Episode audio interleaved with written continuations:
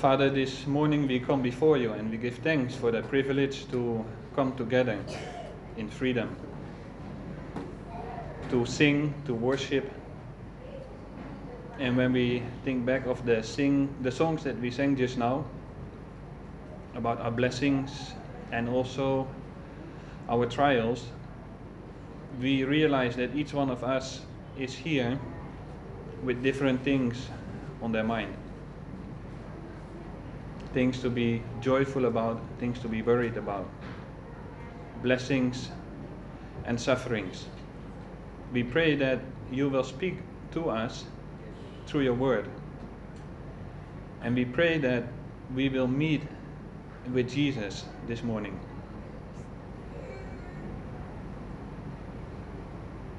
We pray for the power of your Spirit. In Jesus' name, Amen. So we continue our uh, studies in the Gospel of Mark. Mark is also called John Mark. He is this um, servant, really, that helped Paul and Barnabas on their first mission trip in the book of Acts. You read about this Mark chapter 13. But he gave up. It was tough. Then he turned back, back to Jerusalem. It is great to know that with God we get a second chance. Because it was Mark who gave up initially, turned back, who was later granted the privilege to write this gospel, the Gospel of Mark with a special focus on Jesus as the servant. Mark chapter 10, verse um, 45 is really a key verse in this gospel. It says, For even the Son of Man came not to be served, but to serve, and to give his life as a ransom for many. And Jesus enters the scene in chapter 1, we have seen that already. And unlike the Gospel of Matthew and Luke, there's no nativity story, no genealogy, because he is a servant. Who is this servant? Well, Mark gives it away right in chapter 1, verse 1 Gospel of Jesus Christ, the Son of God. But it's not that he repeats that statement, that claim, like every chapter. It's more that he just starts writing and he invites us read it and see for yourself who is this man? Who is this jesus? And he writes very compact just 16 chapters. And maybe you have noticed in the previous two sermons that there's a lot of speed a lot of energy a lot of action in this gospel. So the word immediately keeps occurring. In chapter 1 alone 10 times and immediately immediately immediately.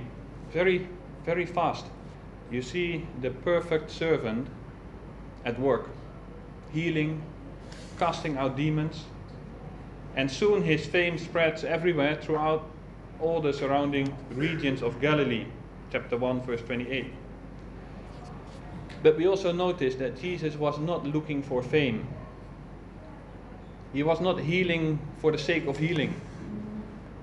His priority really was to preach the gospel. For that is why I came, he says in 1 verse 38. But really, in no time, he is really quite popular, very popular. And chapter 1 closes with the words, And people were coming to him from every quarter. But did the people really realize who he was? And do we realize it? In John chapter 1, verse 11, we, we read that Jesus came to his own, and his own received him not. Why was that? Why did the people not receive him? Well, John 3, verse 20 gives the answer, I think. It says, For everyone who does wicked things hates the light and does not come to the light, lest his works should be exposed. The main reason why people do not come to Jesus, even today, is not because he is not convincing. The main reason, I believe, is sin. Because coming to Jesus implies entering the light. And you can't hide your sins when you are in the light. And therefore, right in chapter 2, still at the beginning of the book of Mark, right in chapter 2, people, instead of coming to him to come in the light, they start finding fault with Jesus. They start to question him. Now, to question is, is fine, it's, it's good actually. And God can take that. No worries. But with what attitude are we asking questions? These people, they didn't want to learn something. They were asking questions with a spirit of criticism. Why does this man speak like that? Mark chapter 2, verse 7. Why does he eat with tax collectors and sinners? Verse 16. Why do John's disciples and the disciples of the Pharisees fast, but your disciples do not fast? Verse 18. Why are they, the disciples, doing what is not lawful on the Sabbath? Verse 24. A lot of questions. Let's read the chapter, Mark chapter 2.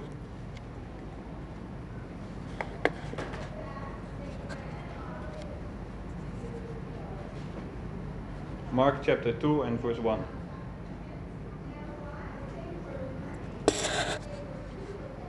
And when he returned to Capernaum, after some days, it was reported that he was at home. And many were gathered together so that there was no more room, not even at the door. And he was preaching the word to them. And they came, bringing to him a paralytic, carried by four men. And when they could not get near him because of the crowd, they removed the roof above him. And when they had made an opening, they let down the bed on which the paralytic lay. And when Jesus saw their faith, he said to the paralytic, Son, your sins are forgiven. Now some of the scribes were sitting there, questioning in their hearts, Why does this man speak like that? He is blaspheming. Who can forgive sins but God alone? And immediately Jesus, perceiving in his spirit that they just questioned within themselves, said to them, Why do you question these things in your hearts? Which is easier, to say to the paralytic, Your sins are forgiven, or to say, Rise, take up your bed, and walk?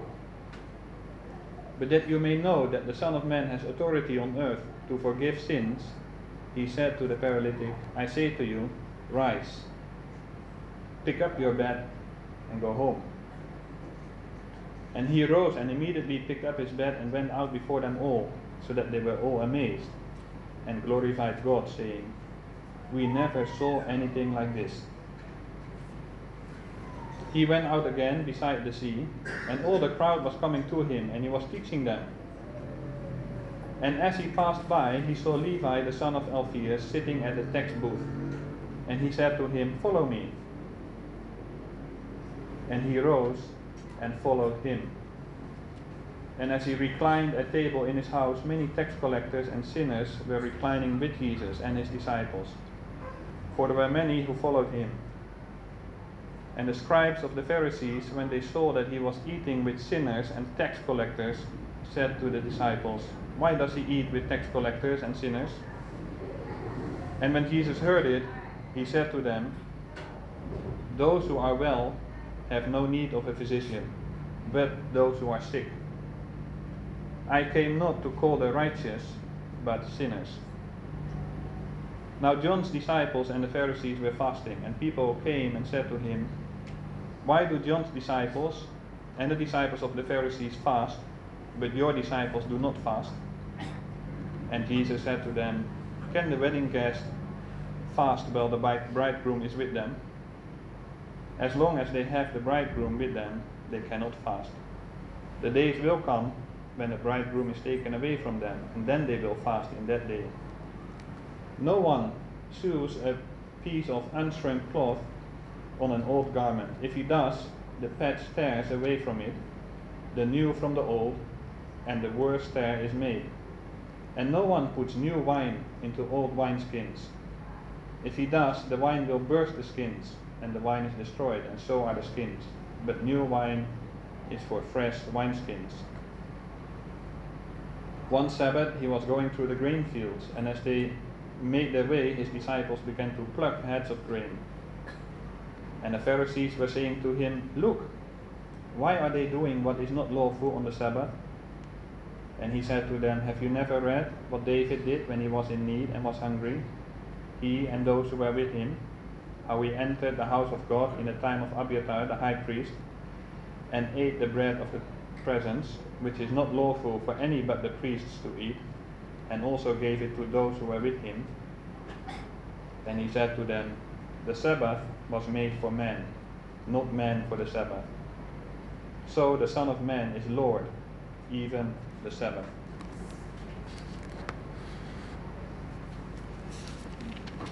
Quite a story.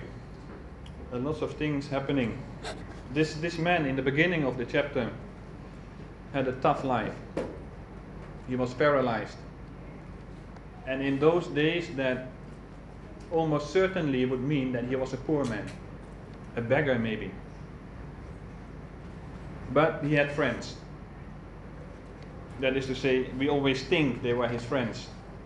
The Bible actually doesn't say that. They were four men. But I think they qualify as friends really in what they do. They care for this man, they help him, they don't give up, and they are quite creative in finding a solution for their friend's problem. Just imagine a hole in the roof. Quite creative. That's what good friends do. They don't give up. They care for you. They look for ways to help you. The best thing that they did was they brought this man to Jesus. So, who are your friends? And how many friends do you have? And are they here in JB or are they like 10,000 miles away? Are they Christians? Are they all in your home church? Are they unsaved people or both, both maybe? And I don't mean Facebook friends, I mean real friends. I ask myself that question Who are my friends? Some need 20 friends, some need two or just one. But the need for friendship is universal, I believe. We do need at least one good friend, maybe more. There's this man, um, he passed away already, Dr. Howard Hendricks. By the way, he wrote an excellent book, Teaching to Change Lives. If you're in the Sunday school ministry, pick up that book and read it. Very helpful. But this Howard Hendrick, he defines a close friend. A close friend, of course, friends come in different grades. We have a, maybe a lot of friends, but only that three or two or one that is really a close friend. And it takes time to develop a friendship like that. And this Howard Hendricks, he describes a close friend as follows. A close friend is someone who knows everything about you, yet totally accepts you. Will listen to your most heretical ideas without rejecting you, and knows how to criticize you in a way you will listen. And then he continues writing about himself. It took me 10 years before I let Jane, his wife, before I let her become my best friend, because I was scared to death to let her know what I was really like and what were my deep fears and anxieties. If she ever finds out, I thought she'll reject me. Then it finally dawned on me she already knew. Yet, totally accepted me. That freed me up. I hope you have a friend like that. And for those of us who are married, we need to work to maintain a deep level of friendship with our spouse and to grow into an even, even deeper friendship. The other day I was telling Michelle that I'm so happy with, to have her. I'm so thankful for not being alone, especially away from home in still a strange country. It's, it, it's so great to not be alone. Do you feel like that sometimes? I want to go home, longing for that secure place. But then you wonder, would I be really safe there? Safe as in really at peace inwardly, totally? Where do you find that peace? In your home country? In your home church? Or in this church? Among your friends? Your family? Or in the arms of your spouse? Well, there is peace to be found there, to a certain extent. In all these things, we find a certain degree of peace. And that's important. Marriage, to have that spouse and to be that spouse. Or friendship, to have that friend, or to be that friend. That's important, that's why I'm talking about it. And yet, even the best marriage and the deepest friendship is limited. It's finite. It will end one day. And it is fragile. Why? Because we are human. We are fallen. We need more. We need Jesus. And the good news is, Jesus was at home. Chapter 2, verse 1. I'm not sure whether this was his own house or whether he was staying with Peter or someone else. But it was in Capernaum and Jesus lived there. If it was his own house, I am quite convinced that he picked this house because it had the staircase at the side and a lousy roof. Imagine if he would have come to this world and live in a palace this man would never be able to come to him. But he came as a baby in a manger so that shepherds could come and see him. And he came to live in Capernaum in a very simple house with a lousy roof so that this man could come to him.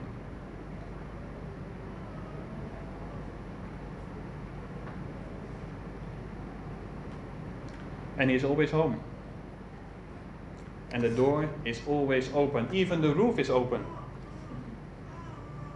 The message is, the invitation is, come. Come to Jesus. And you say, oh, but I'm not sure whether I consider myself a Christian. Well, that's all right. No worries. Come as you are this man was brought to Jesus just as he was, paralyzed, laying on a mattress. The Greek word is karabatos. The word means mat of a poor man, karabatos. Even the word sounds cheap already, doesn't it?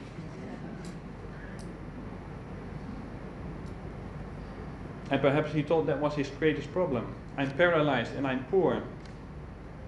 But Jesus looks beyond that and addresses a problem that was greater than that his sins. He says, Son, your sins are forgiven. You see, that is why we need Jesus.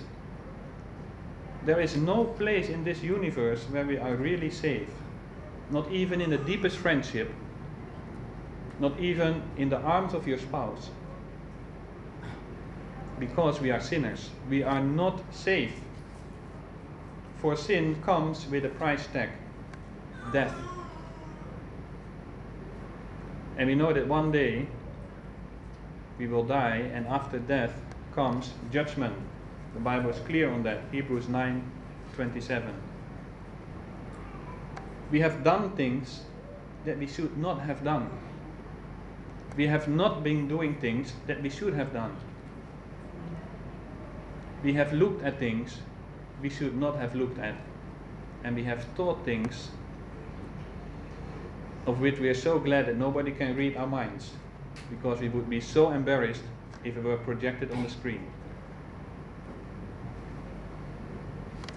But here's a man who can not only see the faith of these four men in verse 5, but he could also read the thoughts of those scribes.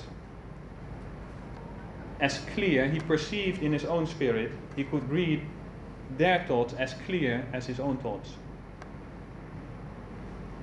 And he totally knows this paralytic man and every detail of his life. Here is the true friend, the best friend, the ultimate friend. Because he knows everything about you, yet totally accepts you. Son, your sins are forgiven. How can he say that? Who can forgive sins but God alone? That's what they say. Good point. It's true. Only God can forgive sins. So, who is this man? What is your conclusion? Who is Jesus really? And how can he forgive sins just like that? Does God forgive sins just like that? No, he doesn't. Sin comes with a price tag, and that price has to be paid. Again, Hebrews 9:27, the verse I mentioned just now. And just as it is appointed for men to die once, and after that comes judgment. But then the verse continues. Thank God for that. So Christ was offered once to bear the sins of many. You remember that key verse from Mark chapter 10, 45? For even the Son of Man came not to be served, but to serve, and to give his life as a ransom for many. For many. How many? And does that include me? Well, there were many gathered together in that house. Chapter 2, verse 2. Too bad, the house is full. No way. Have faith. Open the roof. There is always more room. Come. Come. God will make a way. We sang just now. Son, your sins are forgiven. Because Jesus came to give his life as a ransom, a price, the full price for whoever comes. Whoever comes. This man's sins were forgiven because he was brought to the feet of Jesus, the only safe place in the universe. Today, come. Well, you say, and thank God most of us can say that. I came already. I know my sins are forgiven. I have trusted Christ for my salvation. Praise the Lord. But then I have two questions for you and for myself. Who else are you bringing to Jesus? To whom are you that friend? That's the first question. The second is Have you rolled up your mat? My what? Your krabatos. Your poor man's mat. What do you mean? Well, you see, this man was tied to his mat for years. All he could do was lay down on that cursed mat every day. But we know that Jesus not only forgave his sins, but he also healed him. He was no longer paralyzed for the first time, he was freed from that mat. And there's a lesson for us Christians. Yes, we know our sins are forgiven. We're going to heaven. Praise the Lord for that. But we are not now experiencing the freedom in Christ that we could and should experience. Many of us have mats, and we are quite reluctant to let go of them.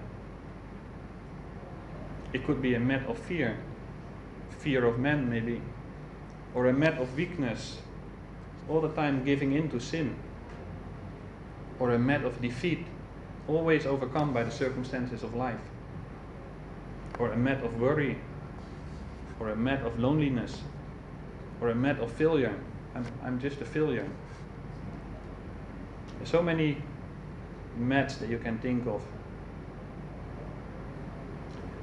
And I know we are all carrying something around in our lives. I'm not preaching a cheap and shallow, just roll up your mat kind of message.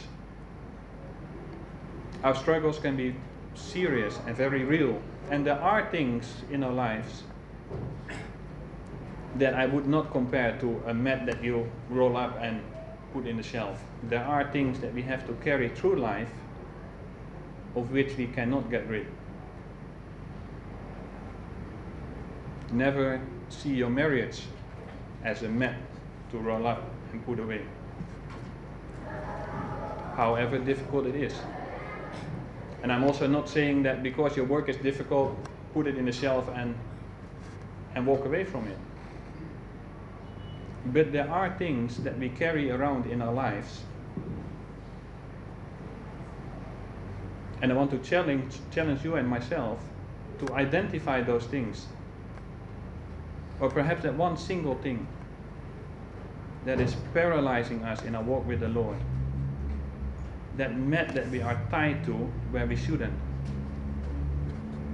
Try to identify it and bring it in the light of the Word of God. Try to find a verse in the Bible that actually identifies and addresses that mat and what to do with it. And then talk about it with friends that you trust. Or with, your, or with your brothers or sisters in the church, because after all, these four men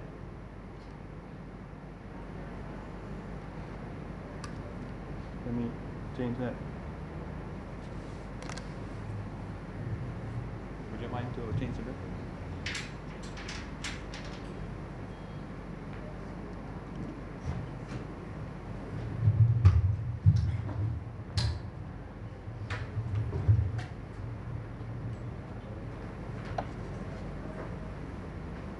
Yeah. So try to find a verse that identifies this this mat that you're tied to. And then share it with your brothers and sisters because these four men in, in, in this chapter, we always think they were friends, but maybe they were his own brothers. And we are here as a church and we can share the things that we struggle with.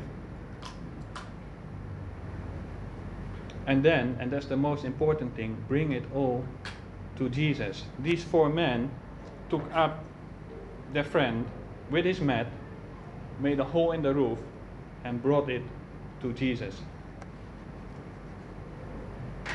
Because he wants us to be free. Galatians 5, verse 1 says, For freedom Christ has set us free.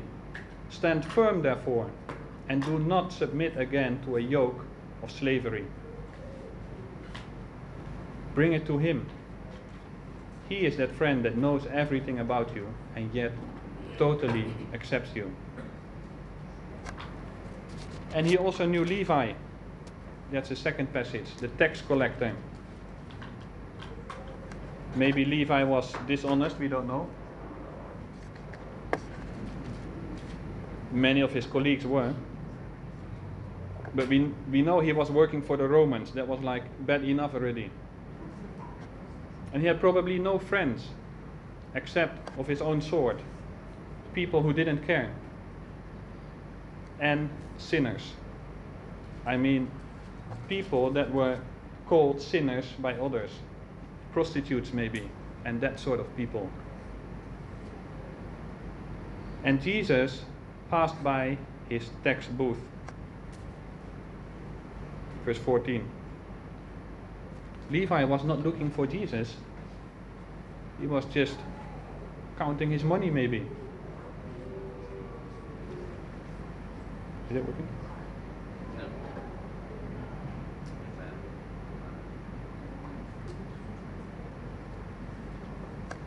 I, I can use the mic. Let me.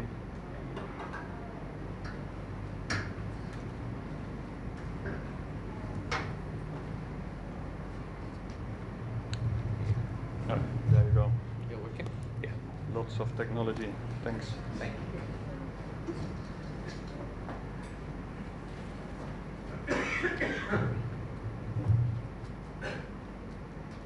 Sorry about that. So Levi counting his money. And Jesus looked for him. He was not looking for Jesus, but Jesus looked for him. Verse 14 And as he passed by, he saw Levi, which is Matthew, by the way, who wrote the other gospel.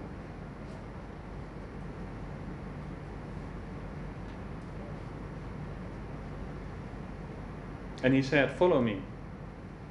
Because he not only wants to forgive our sins and free us from our whatever met that we are tied to, but he has a purpose. Follow me. Just imagine Levi. He was sitting there behind his desk or whatever. And there's that man. And he looks at Levi. Follow me. And Mark doesn't describe a lot of things or what was going on in his mind or how long it took. All we read is that he stood up and followed Jesus. What happened? What happened? He was doing his own daily thing, as I said, maybe counting his money. Follow me. He looked into the purest pair of eyes that you can think of. Loving. I don't know what he saw. I am looking forward to the day that I see the eyes of Jesus. Levi saw the eyes of Jesus. And he decided in that second or 10 seconds, I am going to do it. I'm going to do it. He stood up. He followed Jesus, surrendered his life into the life in the hands of that friend, and he knew I can trust him on that. He did it. He followed. So, where are we going now? Now that Jesus is in, the lead. Where are we going? Read the next verse. And as he reclined at the table in his house, it is as if Jesus is saying, Yes, Levi, from today onward, I am in the lead. But we go to your house because I am so interested in you, your life, your friends. I want to be with you. He followed Jesus back to his own house. And they had a meal, a banquet. They had a good time together with his friends and with sinners, prostitutes, women who sold their body for money to lustful men. But they felt safe with Jesus because he is pure.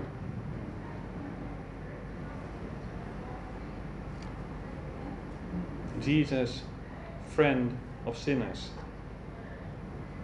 There is no safe place in the universe except with Jesus. But the scribes complain again why does he eat with tax collectors and sinners? And Jesus gives this wonderful answer in verse 17 Those who are well have no need of a physician, but those who are sick. I came not to call the righteous, but sinners. Here is a medical doctor and friend who not only gives you an excellent diagnosis of your disease, but who is also able to completely heal you of the killing cancer of sin. And he paid for it himself. That's the amazing thing. He paid for it himself. in this chapter he was about to do that. So are you well or are you sick? Are you righteous or are you a sinner? Or maybe you say, I'm not completely righteous, maybe, I could do better. But I told myself I'm going to, to be more intentional about coming to church and I'm going to read my Bible like really every day. Yeah, maybe you also should start fasting. Verse 18. And stop cooking food on Sunday. Verse 23. To become what? More righteous? Or a Pharisee? Jesus didn't tell Levi, Come here, young man, your life needs some patching up. Yeah, I have something new for you. Let me sew this brand new piece of cloth over the holes in your old garment, your old life. Verse 21 No one sews a piece of unshrunk cloth on an old garment. If he does, the patch tears away from it, the new from the old, and the worst tear is made. And no one puts new wine into old wineskins. If he does, the wine will burst the skins, and the wine is destroyed. And so are the skins, but new wine is for fresh wineskins. We read already in chapter 1, verse 15 the kingdom of God is at hand. Repent and believe in the gospel. And Levi did make this turn, this about face, when he met the king, the friend of sinners. And we also, we who are in Christ, are a new creation. No touching up or patching up, no legalism, no trying to improve ourselves a new creation, new wine in new wineskins. That is the joy and the power of the new life in Christ.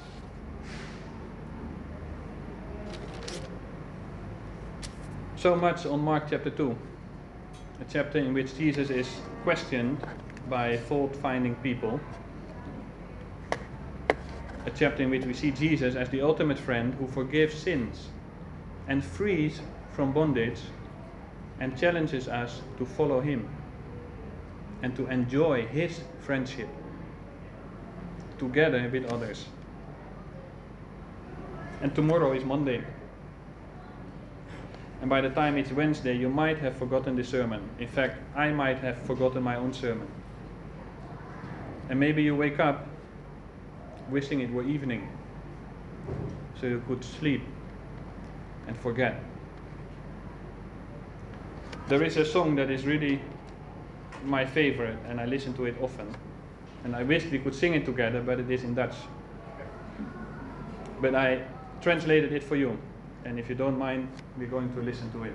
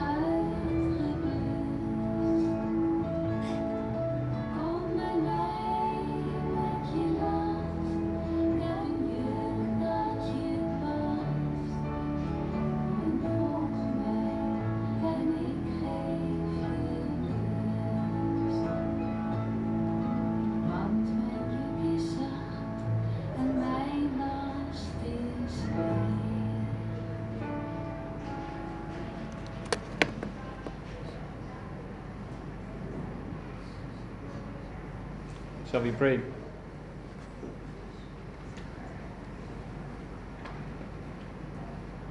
Father, we thank you for this chapter. We thank you for your word. We thank you for Jesus. And we feel we meet him in this chapter. Although we have not seen him, we know him. And we love you, Jesus. We look forward to meeting you face to face. Father, there are many things in our lives, maybe things we should get rid of, maybe things you want us to carry, but also to bring it to you. We thank you that there is always a way, there is always that staircase by the side of the house. You can always even make a hole in the roof. There is always room for us. And we can be sure of your fullest attention, your infinite love, and your wisdom for our lives. Help us to trust you, not only for our salvation, but also for every detail of our lives. We pray in Jesus' name. Amen.